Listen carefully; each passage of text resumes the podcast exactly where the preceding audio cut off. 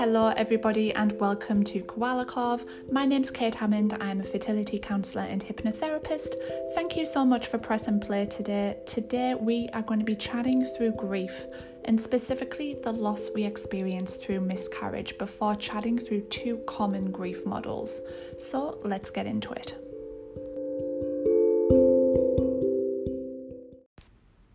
So, we as a general collective need to get better at grief. We do.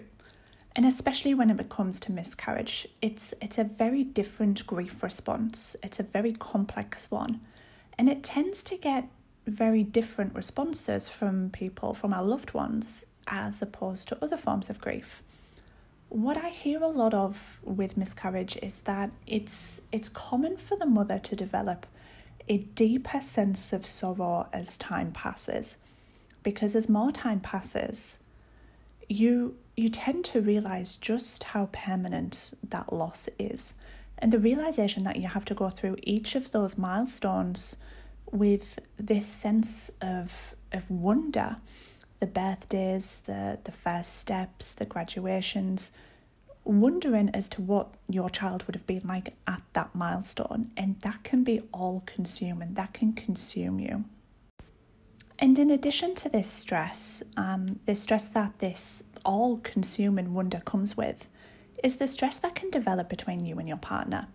And what we typically tend to forget when we're in the, the throes of grief is that everybody handles grief differently in a completely different way. So, men typically uh, are more solution oriented so their feelings of grief lead them more so towards a path of wanting to fix things. They want to fix the problem, they want to fix it and make it all better. And that is generally completely different to the common way in which most women experience grief, whereby we want to sit in it. We want to sit in it, acknowledge it, and feel it. And this difference, if it's not understood and acknowledged, can just be a real challenge to couples when they've experienced miscarriage. Because what can happen is that, say, for example, me as a woman might think about my respective partner, or they're they're not crying, they're just going around their daily life, um, and we might think, oh, they're not even sad. How can they be so dismissive? How can they be so unbothered? Because we have that idea that grief and I and when I say we, I mean more so than women typically. I, I mean more so as um, as a general community, as a collective. We have this idea that grief is being sad and being crying, and so if you're not showing those emotions, or if if you're not feeling or you're showing anything at all, maybe if you're numb, then we have a tendency to think, obviously that there's something wrong. There's something wrong with the way that you're grieving.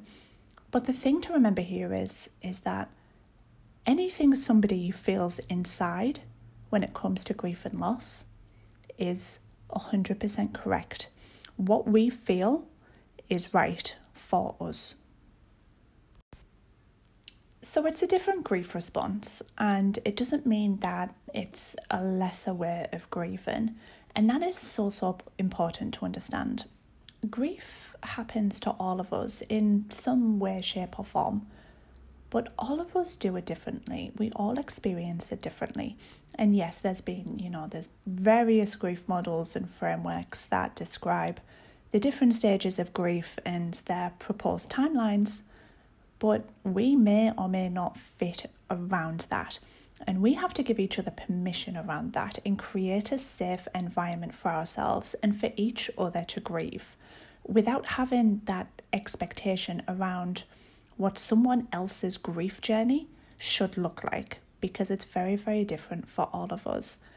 I think we have this idea that when when something hurts it means that there's something wrong with you grief is is the experience that we all have anytime we lose something something that we love and it's part of being alive it's part of being human.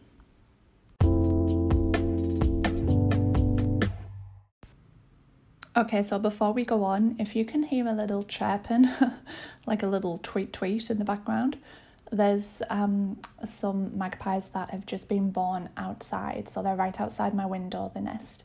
And they're very cute, but they are very annoying. So I'm sorry if you can hear that, but trying to edit that out would be a nightmare. so we're just going to have to deal with it for this episode.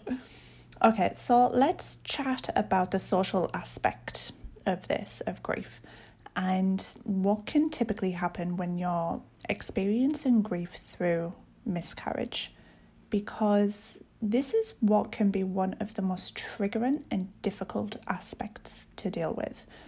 Miscarriage is difficult for people, and when I say people, I mean friends, family, acquaintances it's it's very difficult for all people to be comfortable around or confident in knowing how to support you if you're going through this.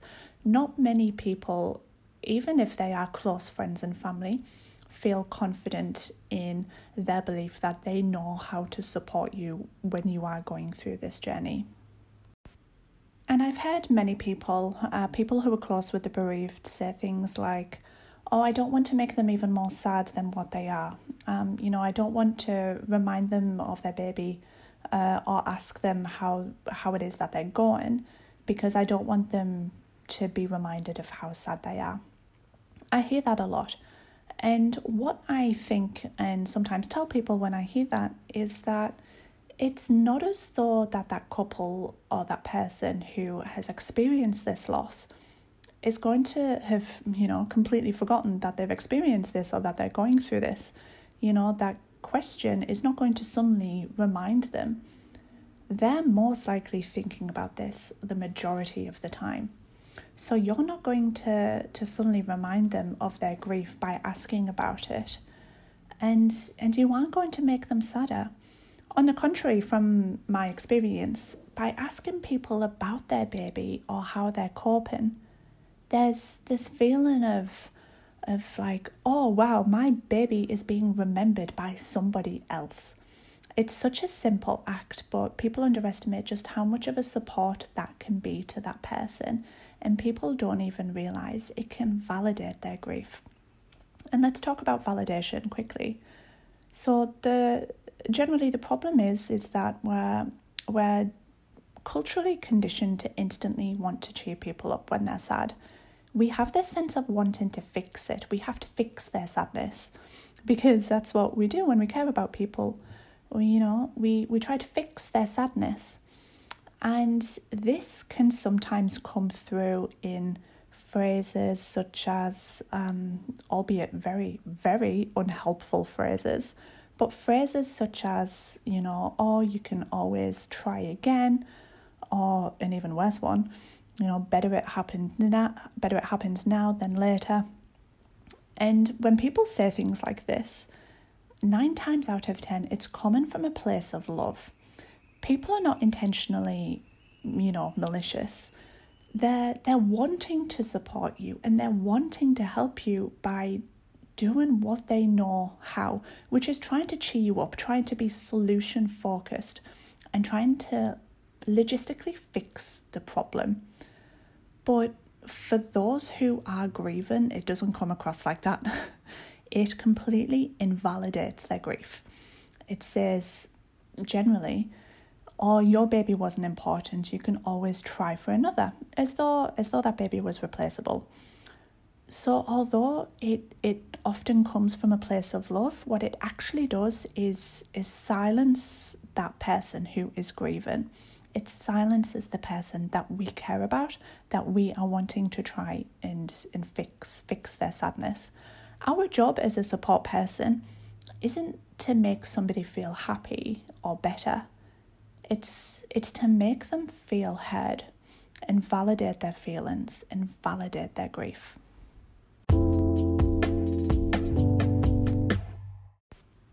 So let's move on to talking about two different models, two different models of grief let's chat about continuing bonds and the dual process model. So, continuing bonds is an it's an idea. It's an idea that asks the question, how can we carry that person with us, that baby with us? How can we continue that relationship in a healthy way despite them not being physically with us. So it, it steps away from looking at grief as something needed to be, you know, recovered from or letting go of that person or that baby who's no longer with us. Instead, it asks the question what are some healthy ways we can acknowledge our grief without it being all consuming? How can we continue that relationship in a healthy way? What are the bonds we can use for continuing that relationship? So it acknowledges that grief is ongoing and there's space for us to remain connected with the baby um, that has been lost. So we don't detach from them or leave them behind, but we we carry them with us throughout our lives. So how can we do this? A couple of examples people use for this model include uh, writing a letter. So writing a letter is one of the main ones. Um, writing a letter to either uh, your baby, your baby who was who was lost, or writing a letter to yourself, expressing everything um, that is inside that you want to share.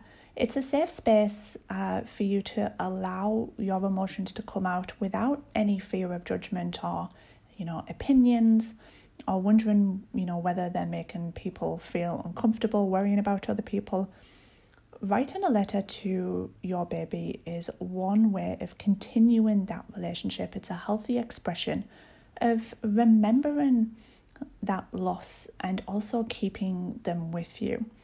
And many people choose to do this at times when they know it will be a struggle. Things like due dates, uh, birthdays, anniversaries. It's a healthy way to channel all those emotions that sadness, anger, frustration and and by planning to do this at the times you anticipate those feelings to be consuming um, at those special dates when you know it will be difficult, you're planning a way in helping yourself cope with that.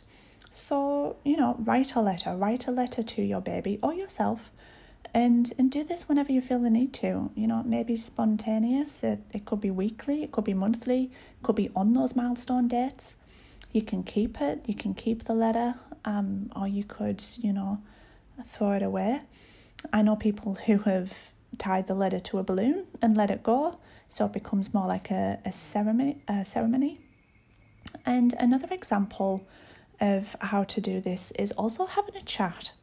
Having a chat with your baby, just simply having a conversation allowing those thoughts and feelings and emotions to come out in a healthy way, either regularly, uh, you know, maybe once every week or every couple of weeks, or again on, t- on dates you anticip- anticipate might be difficult. Uh, another way is also to create a box of memories. Create a box of memories for your baby. You know, some objects, uh, things that are meaningful to you uh, that you could look back and reflect on as a means of continuation, continuing that relationship instead of just trying to relinquish it and forget it. I'm sorry about that. I had a call come through because I record on my phone and um, it really throws me off track when people ring me while I'm recording and then they send me a text later like I tried to call you and I'm like I know I, I watched it ring Okay, so the next one is the uh, the next framework rather is the dual process model of grief. You might hear this called the oscillation um, model. And this is a model which you most likely will have experienced or known someone who has experienced this. So, the dual process model, basically, in a nutshell, states that we often move very sporadically and very often between being loss oriented, uh, where you're focused on on the grief, you experience it more profoundly, it consumes you more, and what's called restoration ori- orientation. So we move between being loss oriented and restoration oriented. And restoration oriented um, is the different end of the spectrum, where you're you're making moves in trying to restore balance and harmony and come to terms with the loss. So you're basically being more productive, you're being more proactive in trying to return to that normal balance, that normal balance before loss. So this this idea, this model rather, begins with the acceptance of the loss and acknowledging the reality of it. And this only happens once the, the disbelief and the anger have subsided. And so once you've come to terms with the permanence of this loss, we then move into this back and forth motion between the loss oriented, uh, the loss orientation rather, and the restoration orientation. So we flit between the two, moving from feeling, you know, really overwhelmingly sad and all consumed over the loss, wanting to, to sit in it and, and spend time wallowing before moving into a more restorative state, you know, making steps to establish some sort of routine, of normalcy, of, of life before loss. So, this model states that we move between the two all the time, we go back and forth before coming to the final step of what's called establishing a continuing bond. And if you're not aware of this, of you know these typical processes that that many people move through, it can be really frustrating for not only for yourself uh, who's going through it, but also for other people because it's the uncertainty around it. You know, you think you're you think you're progressing, you you come into terms with it, you're establishing a sense of normalcy, you're starting to feel, you know, semi human and you think you're getting, you know, quote unquote better before you revert back to being loss oriented and before you know it you're spending days weeks withdrawing from every everything and everyone. And so if you're if you're not aware of this model and the fact that this is a completely natural process to move through it can make you feel like you know what's what's wrong with me? Why am i doing this? Why am i up and down all the time? And that alone can be overwhelming. So it's it's very helpful to just even be aware of this model and also for your closest ones to be aware of as well so that they can understand that dealing with grief is not a linear process as we are led to believe. It is in no way a linear process and there's no specific timeline that we move through. Everything that we do is right for us in that current moment.